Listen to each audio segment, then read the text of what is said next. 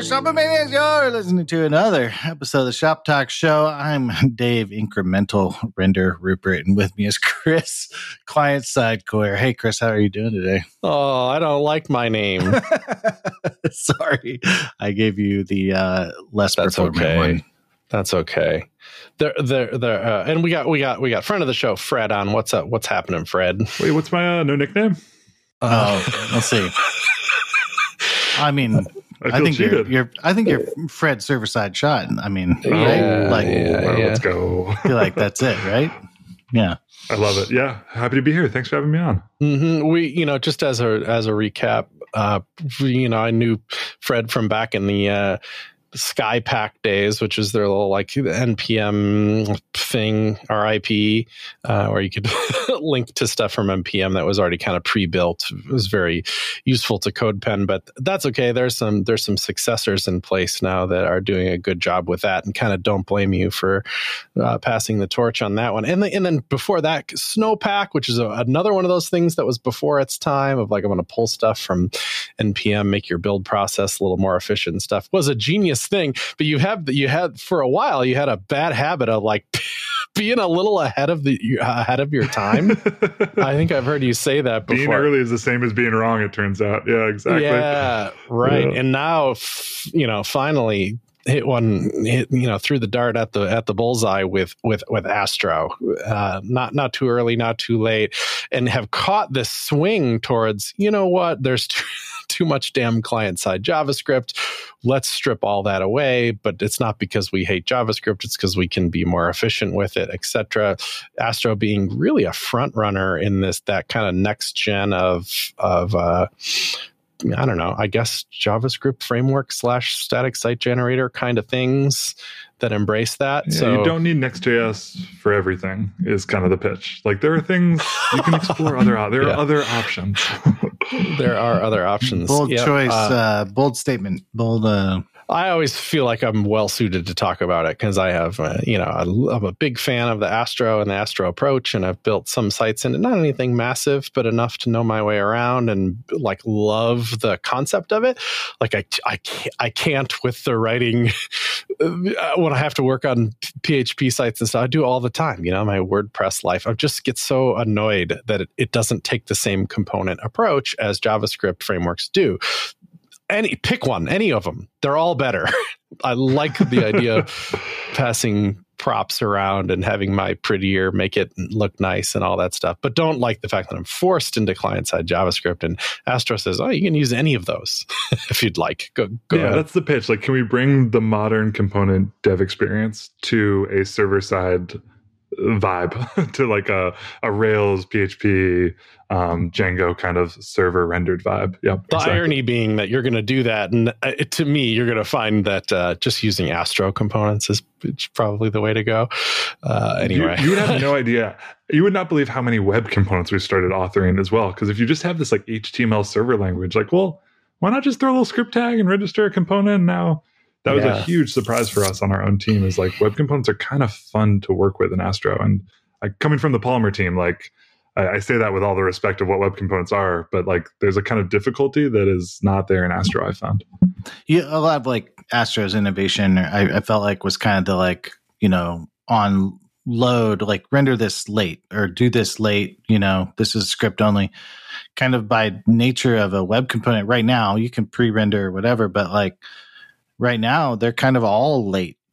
like they're all kind of all on load, and they're all very small because you've like you have the component lifecycle as part of the native platform. So you don't even come, it doesn't even come with an extra lib. It's just like purely web component. So Yeah. Yeah. And then of course they get React, Svelte, Vue, they're all there for you to kind of as soon as you want to dip into that world, create a React app, put it on the page. well, and Um, uh, that it is almost one of the easiest ways to like even play, right? Like, I mean, I don't know. I, I, I don't want to like spin up SvelteKit just, just to like play with Svelte or something like that. Like I can just like plunk a whatever dot Svelte component in my Astro if I want. Boom. Yeah. Um, I, I wanted to bring this up because I, I, I, I before we're gonna move past. it, I'm never gonna remember. Chris, have I ever told you the first like interaction we ever had? ever had I, you weren't aware of it, I don't think. It was through another person. I've either told you this story like five times, and you're gonna be like, "Fred, shut up!" Like you've told this to me. Uh, but no, um, I don't. I can't remember now. Cassidy Williams and I were um, at a conference together. We were both speaking, and my talk was on. This was Pika at the time, um, and it was talking about how Pika was really like all the tech of yeah the bundling, the Skypack, like all these tools that were playing around were really about this like idea of the Great Divide. And I, I quoted you. Mm. I had a mm. slide with your post on it, and um, it was a big part of like why I found this work so interesting is because I saw this this move of complexity kind of encroaching and, and exactly what you put so well in that post. It was like splitting our our community in two, the like JavaScript side and the everything else side. Um, and so I was sitting with Cassidy after I gave my talk, and she was like, "Oh my god, so cool! I just like in our in our Slack, I just slacked Chris um, mm. a photo of you. And he said, Oh, cool, awesome. And I was like, at that time in my career, I was like, Oh my God, Chris knows who I am. I was like starstruck. It was so funny. And then uh, I was waiting for it to be much worse than that. Be like, no, no. I mean, you weren't you told aware. Me my talk sucked. yeah, you you ghosted me forever. No, this was like a degree of separation. But I remember having worked on that talk for a long time and, and thinking about this uh, this space and and your kind of article was very much a, a touchstone in that uh, nice. that vision. Yeah. Yeah, Cassidy, that's great. Yeah, we worked together for a while. She was at CodePen for a while. Maybe it was during those that period. Well, that's great. Um, yeah, uh, uh, let's you know, there's some interesting Astro stuff to talk about with 2.0 and stuff relatively recently, but uh, there's some other stuff we wanted to to get into too um, maybe we should do the TypeScript one. I think that's particularly juicy for the top of the show. It's been a, just this week. It's been a little dramatic. Probably thanks a little bit to to Kent C. Dodds declaring it declaring JavaScript dead. Uh, or what? You have to learn TypeScript or each. I think was his exact uh, phrasing. Um, yeah, actually, I think it was that's a, a direct quote, right? Direct quote from a little bit unlike him, but yeah, very nice guy. Kent C. Dodds came out a little hot. I think we were all surprised.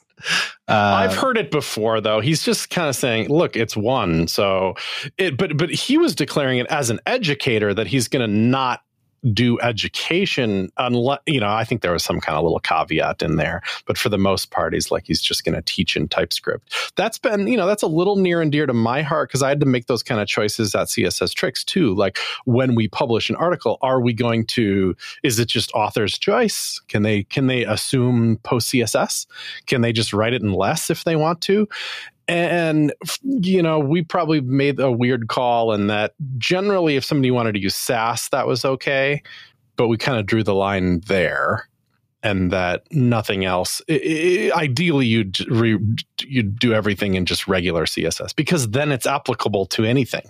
If somebody were to be using less whatever css is valid less too they could use that or refactor it how they wanted to. And so picking a specific technology for education is tricky.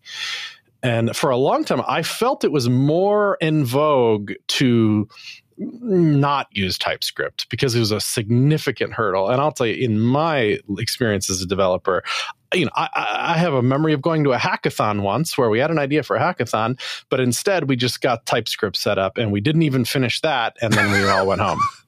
And I was like, "Well, was that it for was charity? Please tell me it was like for charity, because that's exactly yeah. Oh, it was something for the city of Bend or something we were oh, trying good. to work on. Yeah. We didn't, yeah, we didn't get anything done. Public service and. But that was a number of years ago. It's since gotten a little bit easier, you know, and I'm starting to soften my view on it a little bit. And because there's very little JavaScript that you write, and certainly not none, don't quote me weird on it, but so much JavaScript gets processed anyway there's some something that it's going to go through and to just like make typescript an additional one of those or have it be the thing that's processing your typescript isn't that weird yeah and, i think kent's audience is very front end focused and yeah any front end tool that i'm aware of supports typescript with zero setup that's very different than if you were like server side node yeah, that's a whole extra step that you're then forcing your education content to require. Like you said, i can spend a whole day trying to set it up if you're not familiar. It's changed. Deno is just you don't even do anything. You just ship the TypeScript. It's amazing. And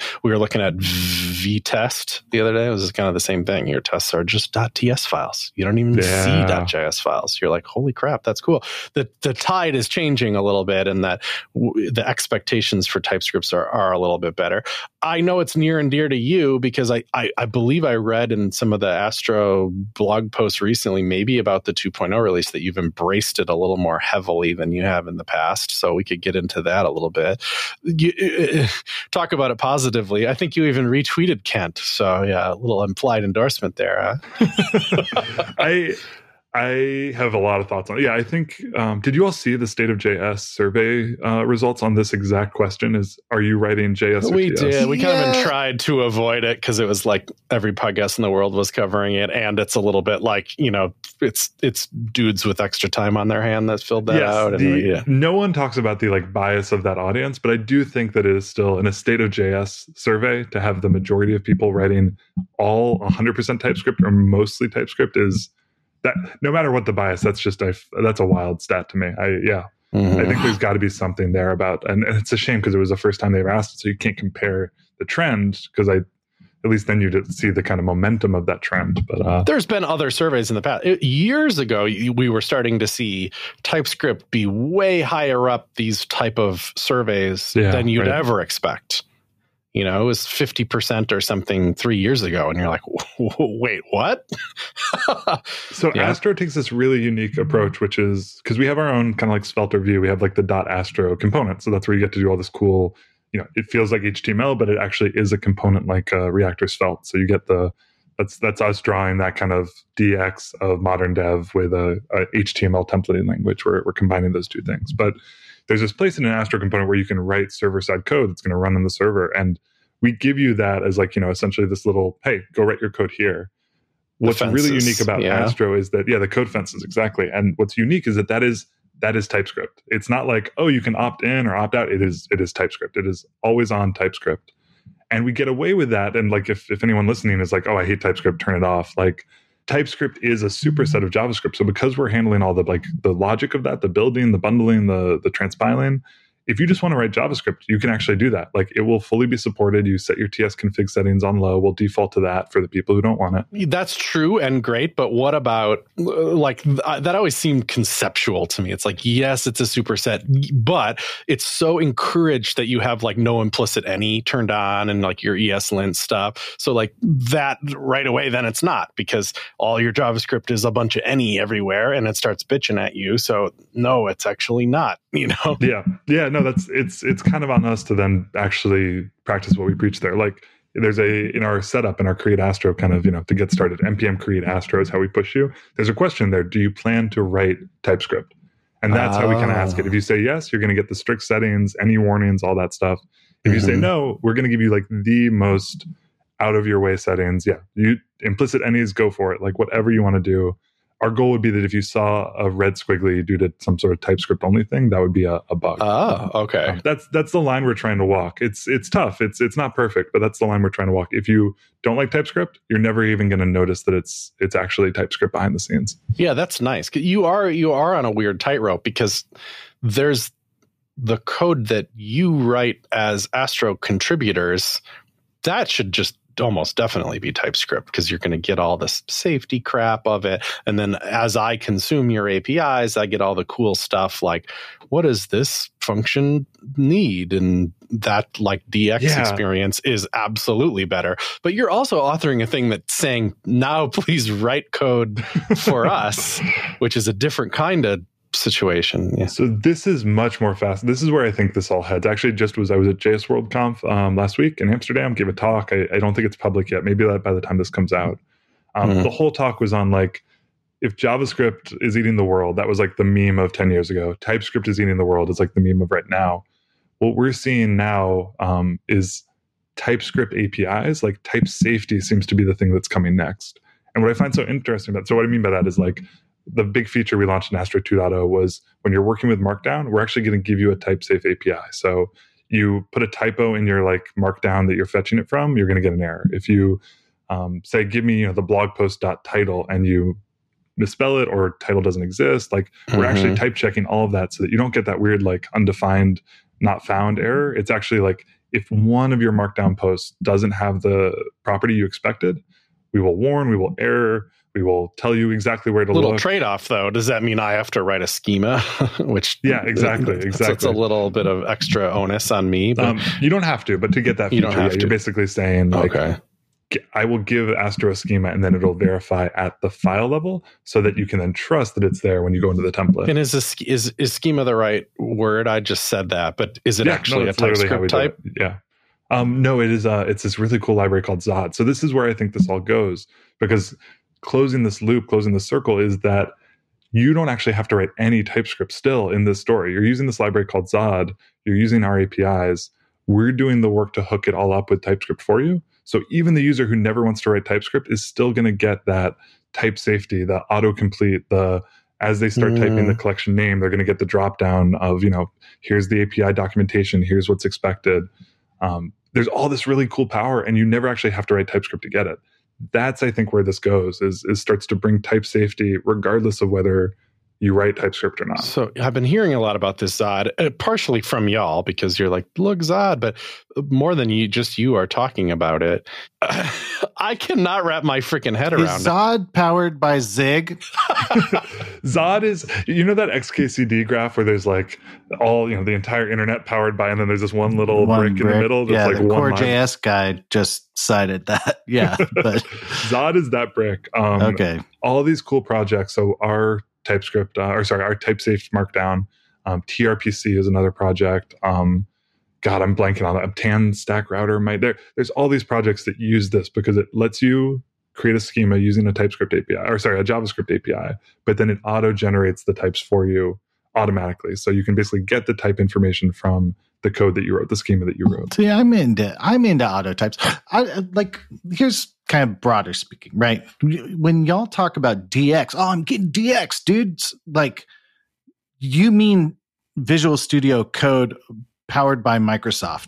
I'm picturing you skateboarding across the screen. DX, dude, radical. DX, yeah. Like, um, no, no, I don't think that's true. We just had WebStorm support um, launched. The uh, JetBrains team launched that.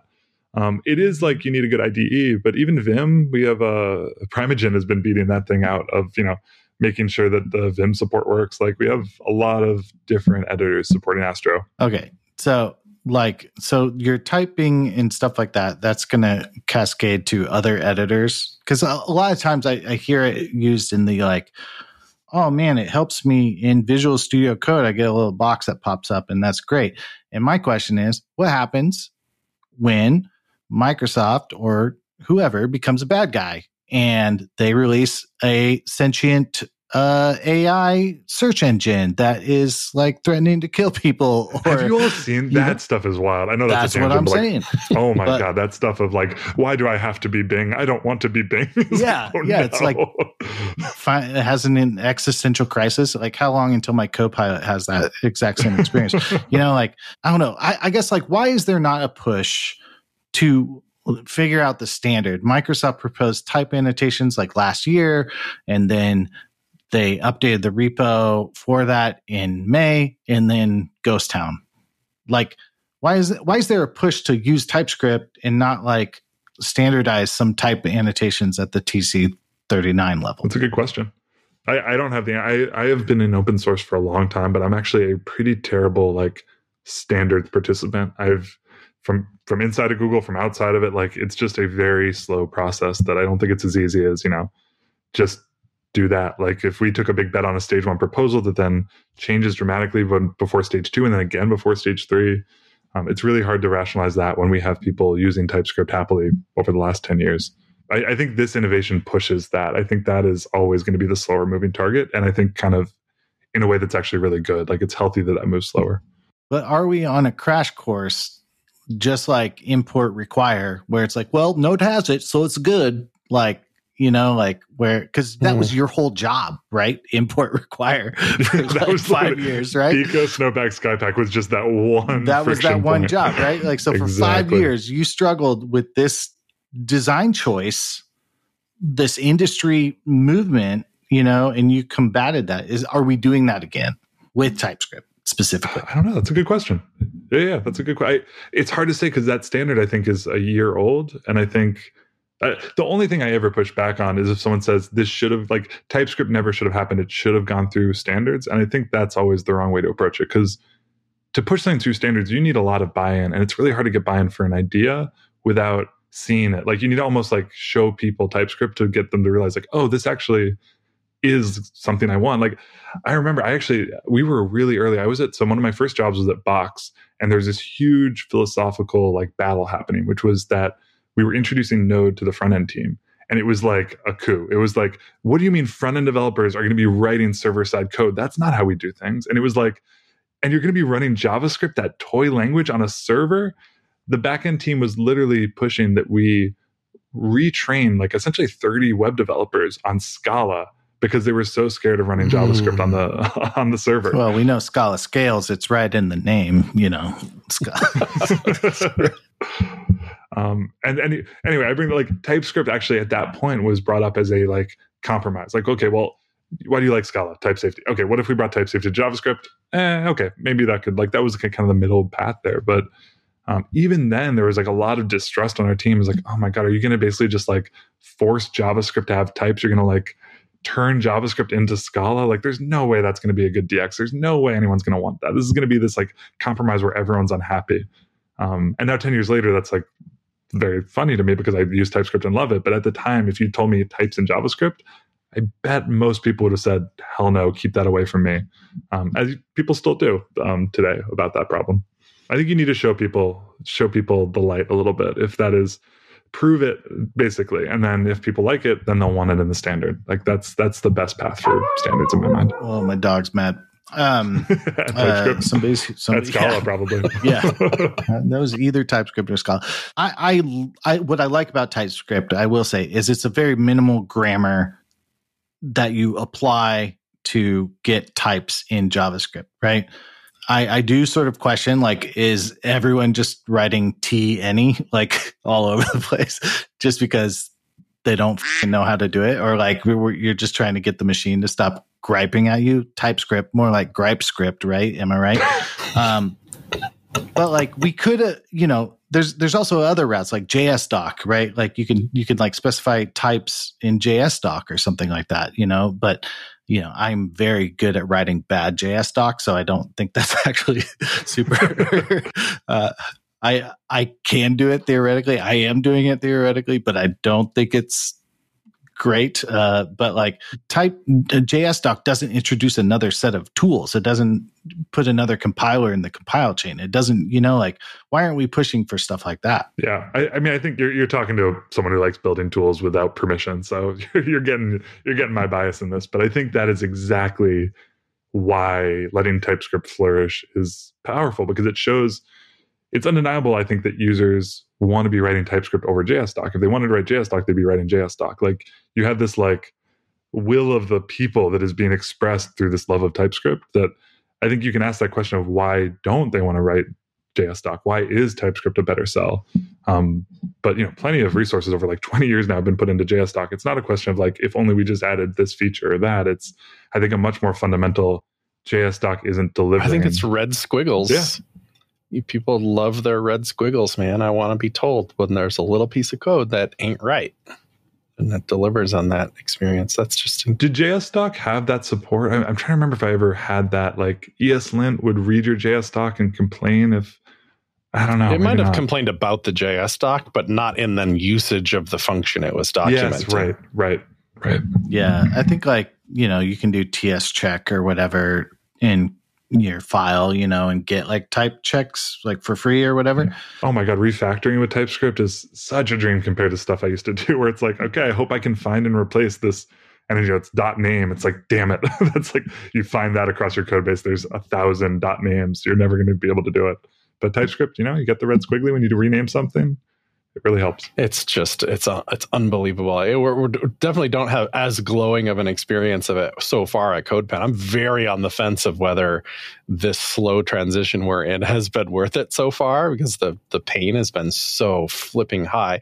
It is. I feel like it's a little different in React land because when you make a component a TSX file, and then just you know you just have a div in there with some extra props or whatever the uh, the the the type that you need to apply to that document is some kind of unholy union of a react provided type and a special dom type and any additional Oh crap God. you have to add to it i'm like what is the value of this incantation Can I just, if if we're doing gripe script, I, I got my gripes for sure. The Yeah. worst thing is when you have to change the code you're writing for TypeScript. So I can't do function my function name. I have to do const my function name equals Hmm. function Oh, because I'm that's out. the only way I can Suck take it. the function. I'm Oh my Yeah. god! Oh, I hate it I'm so out. much. If I wanted to do const my function, You have to like oh, refactor a whole like API to like it export so chunks much. just to test them in jest or Yes. whatever. Yeah. There is a philosophy I like that that Alex and I team says a lot is that you, that that your tool should always work for you, which seems simple, but it's very easy to get into that mindset of once you have a tool implemented that you start working for the tool, that you start making all these choices in your code to appease this tool choice that you made without stopping to reevaluate. Oh crap, I'm all of a sudden I working for this machine because you need to stop at that moment. Oh, there's absolutely the TypeScript way to write certain code. Yeah, absolutely. You end up changing how your brain, how you write JavaScript to, to match how TypeScript thinks about your code. I've found it harder than learning a new language. As somebody who's already writes a bunch of JavaScript, Really? So far, I mean, yeah, uh, especially because I just had this journey of learning Go, which I found largely pretty simple. As a, you know, like the syntax is a little weird, but it's typed too. But it's just there's just not that many intricacies of the you know. It's just, yeah, our compilers once you get it, Go. It's we're pretty happy Yeah. with it. it's fine. And then and then to learn TypeScript, already knowing JavaScript, it's been like, wait, what? So it's not a work? new language. You have to change what you think about an existing language. Yeah, I can see how that. Okay, I get. I get what you're saying. I took courses for the first time in my life. As I'm very much a learner, just like I don't know, download the repo and let me just play around with it. Oh yeah, I get it. You know, like that. I think that's how so many of us learn. And for once in my life, I had to like, you know, get a course and like stare at the course to to wrap my my brain around it. Well, I, one more question. Is TypeScript solving a problem or a symptom? It like is the problem like, oh man, I don't know what the data is, or is the symptom I have too much JavaScript and this that's the problem. Oh, like oh, now that's you're the speaking actual my language. problem. You know what I gotta say. so what what is does it solve a problem or does it solve a symptom of the larger problem? We just have way too much JavaScript. because it's it's funny. I think what Astro says is like, yes, we have a lot of JavaScript, and it's our job to ship less of it to the client.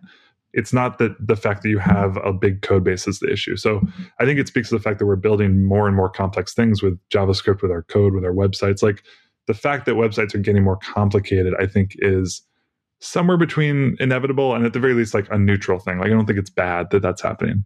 Um, but I think what what we see is like, well, then you can't just ship that whole code base to the client. That's going to be slow load time, slow performance, slow interaction. Like that's where we see the issue is not that code bases are getting too complex, but more that like we can't just naively ship all that complexity to the user and have them deal with it. So I don't know. I think maybe that's one and the same. Like if it is inevitable that the web is getting more complex, we need to evolve our tools and the idea of an untyped language.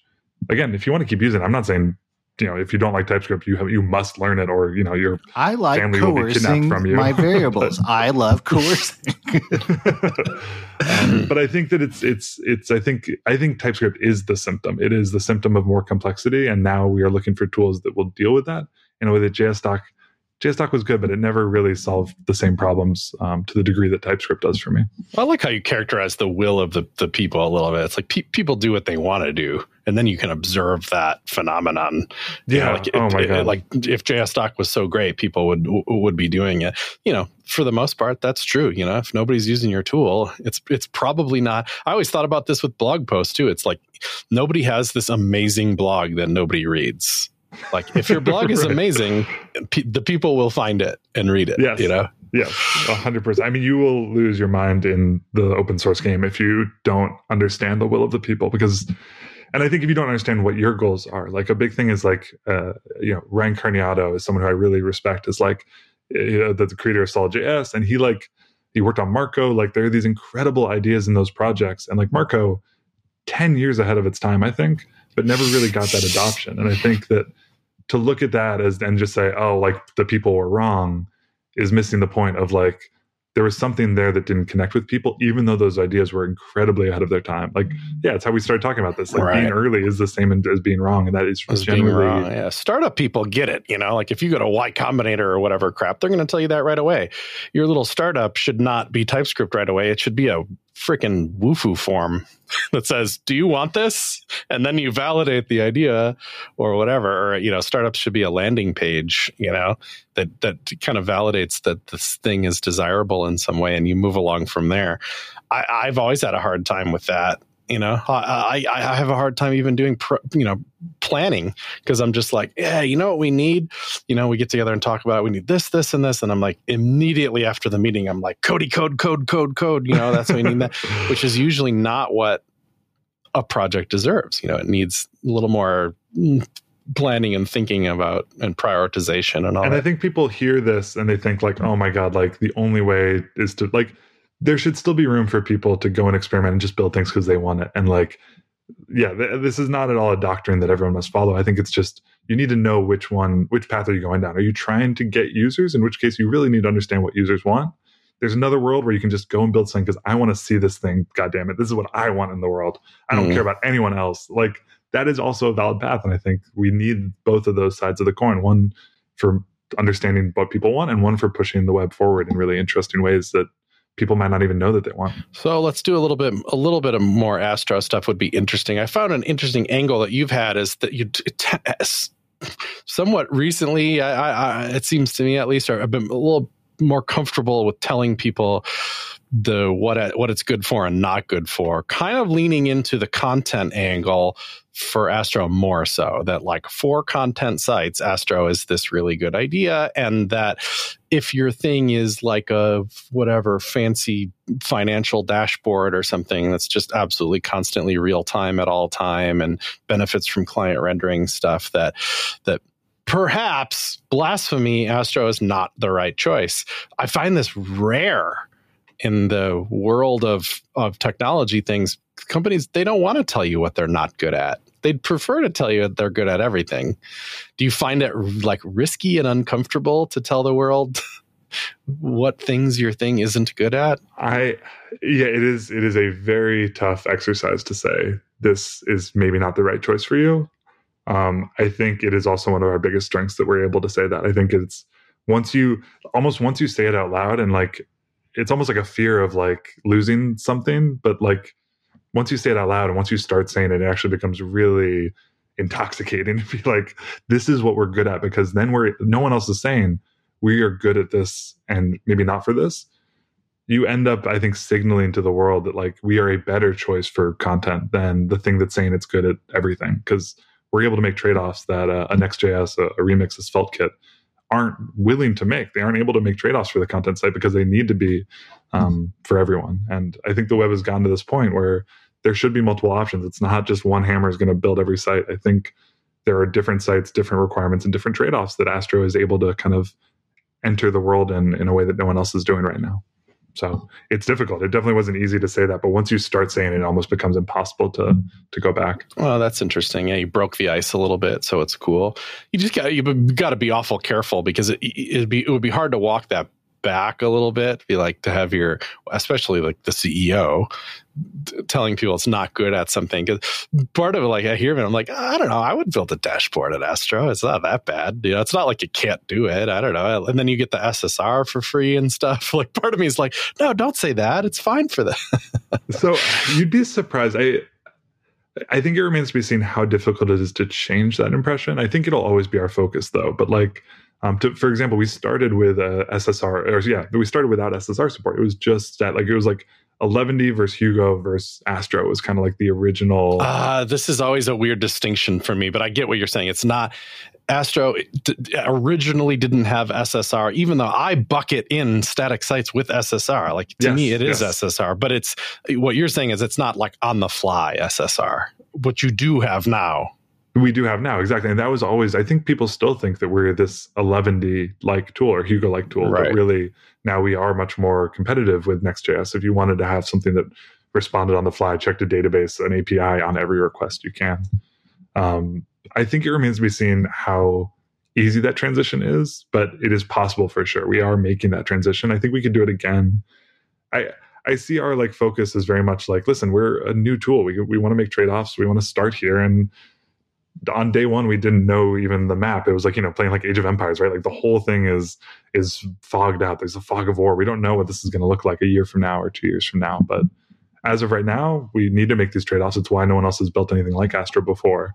Um, maybe in the future, there's a way to have our cake and eat it too. Maybe we can do some really cool stuff. There's shared element transitions API is really cool. Um, the work that SolidStart, the Solid.js team, is doing with island routing um, in what you would traditionally think is as an SPA, but they're doing something with islands that's really fascinating. Mm.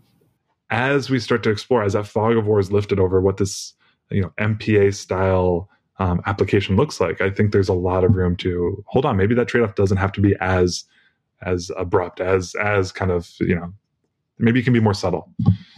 Yeah, I I'm in the like I'm I'm building a Nuxt app. I'm pretty happy in Nuxt, you know, but I'm doing server side rendering, right? And so when now I'm like in server side render town, uh, I actually kind of like don't want the client part, you know, like unless I need it, and sort of in the in, and then you know, I was kind of lamenting in the Discord. I was like, oh man, it'd be cool if Astro had that server, the node, like a node server. And some, I think Andrew Walpole was like, yeah, it does actually.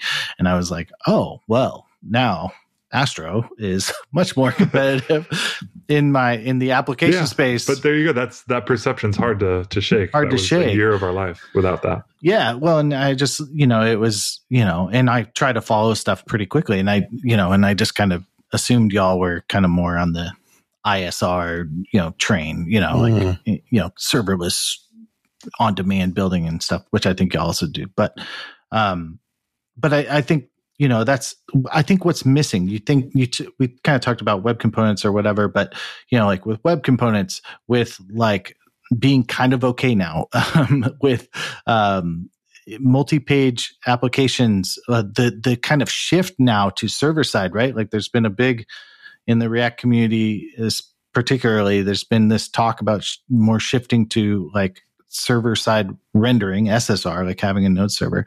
Um you know I, I think for me it like restructures what i need out of my tooling if that's like what's the case you know it's like maybe i don't need like a js framework to do my components because the browser can do that. Maybe I don't need a JS component to handle my routing because like files do that. And maybe I just get these these view transitions kind of linked up and, and maybe that's starting to look good. You know, like I, I'm just, I, I'm rethinking it. And Astro is kind of in like my S tier on like tools that like I think are suitable for this next wave of web development. So so here's what's why I don't think anyone gives enough credit to like just how dramatic the React like changes right now. Like the server components thing, it's not a feature; it's a full reimagining of what React is. And essentially, what they're trying to do is they're trying to now mimic Astro in React. Basically, like, can we have something that? Because again, talking about trade offs, Astro's power is that it only runs in the server. So this whole like, oh, how do you do like top level await? How do you like you? all this stuff that the React team is now trying to like retroactively add to the React language. So we can call it a language, I think, at this point. Like all of that work is just we were able to build that in for free because Astro was designed from the start to run on the server. So mm-hmm. talk to your database in that inside the code fence, right? Talk to a fetch API. There's no like, oh well, what happens suspense? Like what happens while this is low? Like it's just it is a server language, so we assume the server. Um, and what React is having to do is they're actually trying to build that exact same story into a language that was already written for an entirely different set of trade-offs managing client state managing you know user interactivity like they i don't i think they probably they must acknowledge this internally but i don't think they're externally acknowledging just how huge this is they're essentially building a new framework within the existing framework and trying to migrate everyone without anyone really noticing yeah and i think if we've seen anything over the last year with next 13 and, and the new react kind of how that was launched and there, there's still kind of just issues with it. People don't seem very happy so far. That might change, but I think we're starting to see the wheels come off a bit in terms of like, all right, people are going to have to address that this isn't a simple transition. This is a huge, let alone if it'll even work. Will this actually be thrashy to users? And I think we're starting to see that thrash.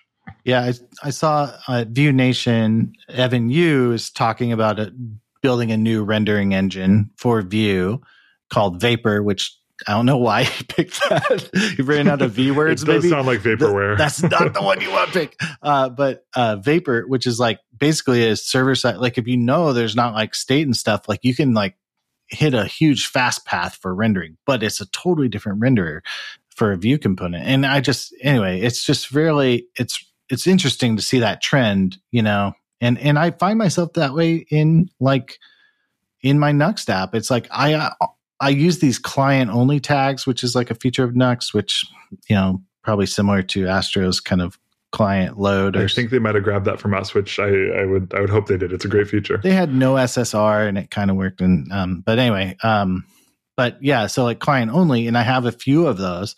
But it, now I'm just like that's kind of the only ones I want. Like I only want a few client onlys, you know, like, and it, I think they're gonna do the David, sounds like you should be using Astro. Just by the way, that your favorite feature of Nuxt is a feature that they took from us. You like when it doesn't have the client side code. Like this, this feels like a good use case for Astro. Well, it, it's been it's been a drunken ramble to get here, right? Like five different architectures and stumbling in the dark. You know, at first it was like we need a client side thing because we are going Jamstack, baby. You know, that was version one. You know, and then it was like, okay, well, picture Picturing the skateboard again. yeah, nah, yeah, dude, uh, totally jamming. And then you know, then it was like, oh, okay, we, we have these big pieces of node, right? So we have to like get a node server and then we have a Jamstack and a node server. And then it was just like, let's just do a node server. And now we have five node servers, but whatever, Turborepo, great. so now we have five node servers all talking happily together. I, think like it's it's been a journey, but now it's like now I'm on Node and I'm server rendering. Like I would honestly, I, it would be cool if I had something that was like built for server rendering, right? Like this is what it does. It it I want the rails of JavaScript, which has been people have been talking about for two decades. I feel like, but I mean, Yeah. I think that's again talking about trade offs. Yeah, that's we want the exact same thing. Like the idea of Next.js and, and SvelteKit and Remix, they're all like, can we like isomorphically like it's like it's a spa, it's a backend. It's like pretend it doesn't exist, pretend it's all one big thing, it's one big app, and we're gonna all that complexity. Like we'll do our best to hide it, but you know, I think at the end of the day, it's impossible to hide. I think what Astro very much is, and this was a huge, huge kind of unknown for us at the time, was like, is this idea of having a server side component like dot .astro, and then still having to use, uh, you know, Vue a .vue component on the front end. We're teaching users that they have to use two different languages, one for the server, one for the client. That's like, there's a world where that's a really bad use. I think that's actually what the React team kind of hammers us for the most is like React server components that use one language across the server and the client. And we were like always really worried about like, damn it, like, do we, are we really, are we doing our users a disservice by forcing them to do this two languages versus one? But seeing what it means to actually do isomorphic React everywhere, I actually like this better. I think the idea that I have to go scroll up to the top of my file to find use Mm. client versus use server, like there are implications. There are things you can do when that exists, and there are things you can't do when that doesn't exist. Um, I think I said that right.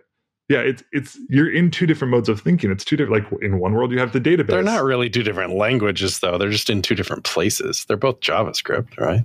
Yeah, but like the idea of, I mean, dot .astro and .vue are similar, but they're different. And I think Hmm. what I'm seeing now is that server side React and client side React, if they're going to bring this into this like build it into the framework, this idea of use client versus use server, that's two different languages also. In one world, you can talk to the database, and one you can't, and that's going to have real big implications. Again, I think that's actually a bigger conceptual weight on you. Is am I writing server JSX or am I writing client JSX? And I can't tell by the file I'm in unless I scroll to the top that's Mhm. going to be a huge issue for React developers. That again, I think they're just starting to see this thrash coming to focus. I'm trying to wrap my, uh, for one thing though. It'd be interesting to know what your as I I can't uh, speak perfectly intelligently about this all the time, but I I was looking back to a conversation. How uh, part of the like React dunking that's been happening lately was people kind of raising their hands about about t- times when the React team reached out to them and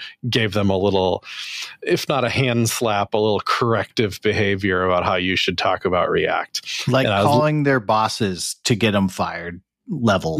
I, that is a I, I I was trying to be like a reporter with that, and I realized I might have like given it a little. I I've heard disputed accounts since. No, then. let me pundit. You be just a good guy. I'll, I'll be I'm just trying. I'm just a journalist. I'm like, my sources say that the React team has reached out. I I've heard some disputed accounts of that. I, I think it's. Um, Well, I got yeah, one. but, uh, I'll yes. raise my hand. I got a little corrected at one time on some stuff, and it wasn't. Oh, there you go. it was All right. uh you know but well but it, it, partially it was just the the nature of journalism not that css tricks was a cur- journalistic source necessarily but i published a little something about react server components and got some reach outs about like mm, you should talk about it in this way instead kind of thing and i was like I I'll, you know I'm a, I, I do what I want, you know. Chris but it was- can't be bought. one of the things that I think I criticized a little bit it was like the communication bus between the server component and the React component. It, it was is an in some invented syntax. So when a React server component, at least at the time, and this is probably a couple of years ago, would talk to React on the front side, they invented that that Mhm, language. mhm. It's not JSON, it's not HTML, it's just something. And I always thought that was like a little weird because how many times do you as a developer look at the network tab, look at the network request, and just try and figure out what the hell's going on? Like I do it with my GraphQL sometimes to be like, what okay, what was what query was sent, what was returned. I need to like look at the actual network traffic to understand sometimes what's going on. And it weirded me out just a little bit that I'm like, oh, what's being sent is is I don't even know what this is. That might be okay because it's it's it's a framework talking to a framework. Like I, I don't know, I don't know if in, some way it's not it was never meant for a human to to look at, but it, still weirded me out a little bit, and you know it was kind of pushed back on that that would even matter. But it does regardless of whether that's a good or bad idea, it is kind of interesting. I'm curious what what does Astro generate when like if I want to something to happen on the server and then I want the server to tell the front end something has happened and I want you to re-render. React it was actually and is actually kind of good at that, right? It will it will surgically replace in the DOM the thing that has changed, right? And I'm kind of imagining if Astro's uh, in on this game at all, that what what Astro's going to get back is probably HTML, right? And probably like all the HTML. Yeah, Mhm. so it's it's a perfect example of where we see like Astro is the server rendering component. It is a way to render the final HTML, um, do all your data loading in its kind of server like code slot, and then decide what you want to do with that. So it's kind of up to you. Um, but the big power of it is yeah, the idea that you can actually put a component as an island on the page. So you can put that React component that you want. You can pass it the props of the server data you just loaded. It'll get serialized down. Um, but Mm. we're pretty much like handing that off to that component. So once that's passed to the component, it's just going to render on the client side. You're now fully in client side world. Um, so there's none of this like yes, sir. Like once the page is generated, Astro is pretty much done. It closes the you know socket, it closes the response, and and that's it. It's up to you what you want to do with that. Then we've hooked it all together. We've given you the components.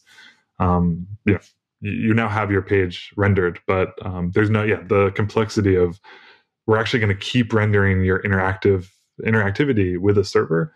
I think that's fundamentally not the right way to build a website because then every interactive experience you have is waiting for a network connection. Um, Qwik runs into this problem too, like the idea of like, oh, it's a it's a framework that can kind of hydrate only the things that you need it to. So when you go to click the button, it's going to load that interactive moment the code needed to run that button click. That's like that's the worst. You don't want to load the code right as you click it. You want that code to have loaded way ahead of time. Mm. Um, like there's, I think there's a lot of cleverness happening right now in the ecosystem, but I think it's still to be proven if what the cleverness buys you. Um, is it actually a good thing to be clever? Yeah, I feel that. I feel that because it's kind of uh, e- even in Astro, it's like, oh, oh I'm going to make a one decision to use React on one component that's an island, and then say, for example, only load it when it's visible or something. Clever, nice, but as soon as that one component is visible, then it loads all of React. So it's like, okay, well, that wasn't very efficient. I'm so glad you're calling that out because we have our own version of this for sure. I think one of the things that we always like feels so clever. It's like, oh, you can have React, Preact, Solid, Svelte Vue all on the same page. No indication of whether that's a good idea or not. It's probably not, um, unless you're really being smart about like the micro front ends approach. Um, yeah, I think that is some symptom that we all. Right. Unless it's all server side rendered, and then who cares, right? It's just irrelevant. Yeah, exactly. Or that. I will say that React is the worst offender there. Like Svelte, Preact, Vue, everyone's done such a good job of getting their runtime small. Um, React is really the only team that seems totally disinterested in the small runtime problem because they're again, if you think about what they're building, they're building something. uh, They probably would not say this. I see them very much as building Angular. They're building a thing that you buy in fully into, and then it gives you all this power. But you need to be a React That's so funny. They spent so much time trying to tell you that that's not what they're doing. Just a view library. you know you you either die a hero or you live long enough to become the villain to become Oh. angular yeah. Oh, good. I listened to a podcast with a Qwik person. I forget his name. I think it was a dude. On uh, uh, and the one thing, he, one criticism he leveraged at React is that it's not so much that their runtime is particularly big because it's some what 40 or 44k or something like that. And uh, you know, I'll, I know that 44k of JavaScript is you know it's not the same as a 44k JPEG. It's much more memory intensive and Mhm. requires parsing and rendering and all that stuff. But still, to me, 44k isn't that particularly that bad. But it's but he, what he was saying is that it's not 44k though. Generally, it's it's it's probably a couple hundred of k because your JavaScript apps are not they're never just React. They're React and all your components and all of whatever the CSS and JS thing you picked and all that stuff is your, React app is no way it's going to be that small. yeah i think what Qwik gets right is very much what astro is trying to get right as well which is this idea of like it's more about the way that you think about your app that matters like react is going to push you into component component js js like css and js the idea of all your css should be js like take the dx of that aside like that's you're putting your style in the most expensive like way to deliver it which is this code that needs to be parsed executed like it's a way of thinking that is very problematic at scale um, Man, I wish that would come to head. Maybe Dave knows more about it, but uh, uh, I, I thought we had just gotten rid of that one. Like, I get that you, some people like the DX of CSS and JS, which I always tried to call CSS and React because every other JavaScript framework has a solution to this. So it's not really CSS and JS, it's CSS and React. I'll die on that hill that it's just a bad idea. Like you said, it's putting it into the most expensive like rendering path or whatever. But then web components people tend to be like, yeah, but it's not the worst idea Four web components. putting your putting CSS in a template literal is actually good or something. Yeah, everyone. Is that yeah, wrong? everyone. As soon as they do something, and as soon as you do something yourself, it's actually good. But if someone else does it, it's bad. I Mm. I can't speak to that. I don't know. But I think it's more just that's the React way of thinking. Is oh yeah, that's fine. Who cares about the JS performance? And then a million components later, you have a site that won't load. Yeah, I think there's something very kind of just I don't know interesting there about how the approach of these different projects ends up defining the type of app that gets built. Ugh. yeah no it- but like css and js eh, whatever I, i'm sure i have an opinion out there somewhere but it it does it seems like another one of those like we're solving a symptom that we just decided we're only writing javascript you know like the problem is we decided we're not doing style sheets anymore you know? And uh, i don't know hot drama hashtag don't flame me too much.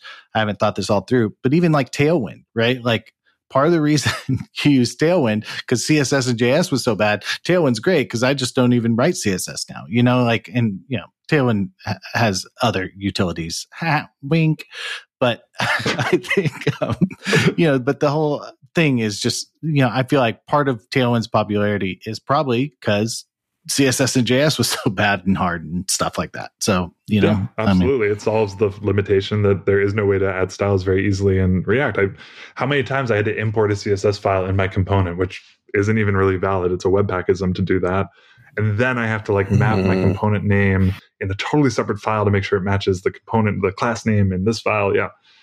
Oh, the like amount of gymnastics I had to do because React didn't give that primitive. And then Tailwind comes on. It's like, you don't even have to worry about that. And it's like, yeah You that is a put it- solution to a problem a React developer has for sure. So it's fun. I, so yeah. Anyway, I'm just thinking about like what as as this shift is happening and new features are coming to the platform and Astro is perfectly suited for all those use cases.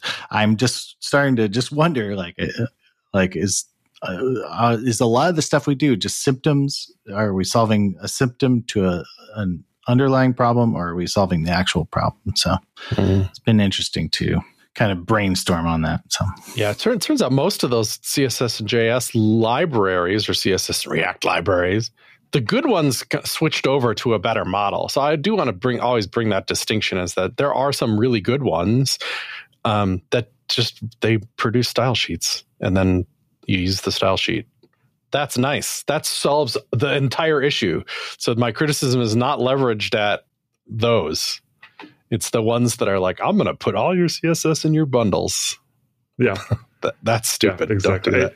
I, I, think, yeah, I think that's, but again, that's the React. It's just, it's something about the React, the culture of React, not even the, it's like the tech of React influences mm. culture of React, which is like, who cares if your JS bundle is big? Like, that's not a problem that you need to worry about, is kind of, I think, how the culture of React has evolved. Um, but then I think that gets to a certain point where then, and maybe this is where this kind of ties into the symptom versus the cause versus the like, as a result of that, people then start, well, but yeah, but my SEO is not terrible, or my web, you know, all of a sudden Google's pushing web vitals, and I need to really worry about that. So all of a sudden, Astro becomes this inevitable solution to a symptom of a totally unrelated project, which is, okay, I want to keep this DX, but I want to build something that's actually performant. And then, yeah, I mean, is Astro then fixing a symptom or is it actually existing on its own merit? Maybe the two are kind of, I don't know, related in a, in a deeper way. Well, I mean, I think is, you know, starting out to just say, like, hey, I want to, like, the problem you're solving is island architecture from a more, I guess, like HTML forward standpoint, right? Like, so let's drag Fred into our faster conversation because I, I, think we brought him up, and I can't remember as a show or two ago that there's the, the, the word fast. I guess this comes from Dave's blog post about what it, what it takes to build a new JavaScript framework. I don't know if you saw that, Fred. Probably hits a little close to home. You got to have you know everything down to a VS Code plugin essentially, and you're inventing file formats, and you know there's a lot to it, as you know. Uh, but one of the one of Dave's kind of I don't know tongue in cheek pokey eddies was that you got to call it fast. Whatever you're building, you got to call it fast. Blazing fast. Blazing fast. Blazing fast. Blazing fast. And you know, Astro leans into this in a big way. Your logo's got a rocket on it. You hover over one of the divs on your homepage, and stars start flying at you. It literally says "Build faster websites" as the the slogan. Astro's fast. It seems no. Mm, mystery to us, probably in this podcast, that what you're saying is that the website that you produce is fast for your users because you've compressed it into just HTML, and HTML is just faster than HTML and a bundle of JavaScript mm-hmm. is. Mm-hmm. I kind of assume that's that's what you're saying, but that's not what other not not what everybody means all the time. So just is that is that indeed what build faster websites means? Yeah, yeah. Build. Uh, I think our slogan is build fast websites faster. That was always our. Uh, oh no, build faster websites. We we simplified it. Drop the yeah. Drop the fast. That's um, too many words. yeah, I, you know, we still struggle with this a lot. Like I'd say, a certain audience loves the fact that Astro sites are just so much more slim. There's not the big JS payload. Everything is HTML by default, and you're opting into the islands. So that's like that will always be faster. You are always shipping less JS than something that was shipping all the JS, right? Then that will just always like by by the laws of, of physics that will always be faster. Um, so it's fun because we actually just like will always have that. Like it's it's impossible to kind of ignore that or pretend it doesn't exist. Like it's just this really kind of compelling hook because you can't talk your way around it. I think there's some audience that also just loves the DX, and again, I'll just keep using that, overusing that term, but like the modern component syntax of of working with components and, and props and all that fun stuff. Um, bringing that to the server has been really interesting. I think just like that's something else that people love, and that's not really speed. That's more like I feel productive using Astro. So how does that slot in? I I think we're still figuring out what is the perfect message, but it changes. You know, every three months we get a new set of users, and they have their new opinions that differ from the oldest guard of users. Like right. it's very interesting as the project evolves. Right, your message right. changes. So there's so many, but you know, just to keep chasing that fast thread a little bit, what it could mean is this framework is fast because perhaps it's using Vite or instead of Webpack or something. So the when I hit Command S or Control S or whatever, and the framework and build process needs to run, and then it needs to hot module reload or whatever it's going to do, that's fast. And that that mm, valid too, although it has a hugely different meaning than builds fast websites. because it, it, could be that that's really slow in a, into something, but it still builds fast websites. Wouldn't that be interesting? One of the greatest hypocrisies and like what the in the history of web frameworks was as all those stories of Gatsby having one hour plus build times were coming out. If you went to their marketing site, they said Astro or sorry, Astro Gatsby is the fastest web framework available. I always found that so funny. Like they mean a very specific definition of fast, but I think people see fast and they kind of apply it to everything. And then if you're not backing up one of them, they think you're lying.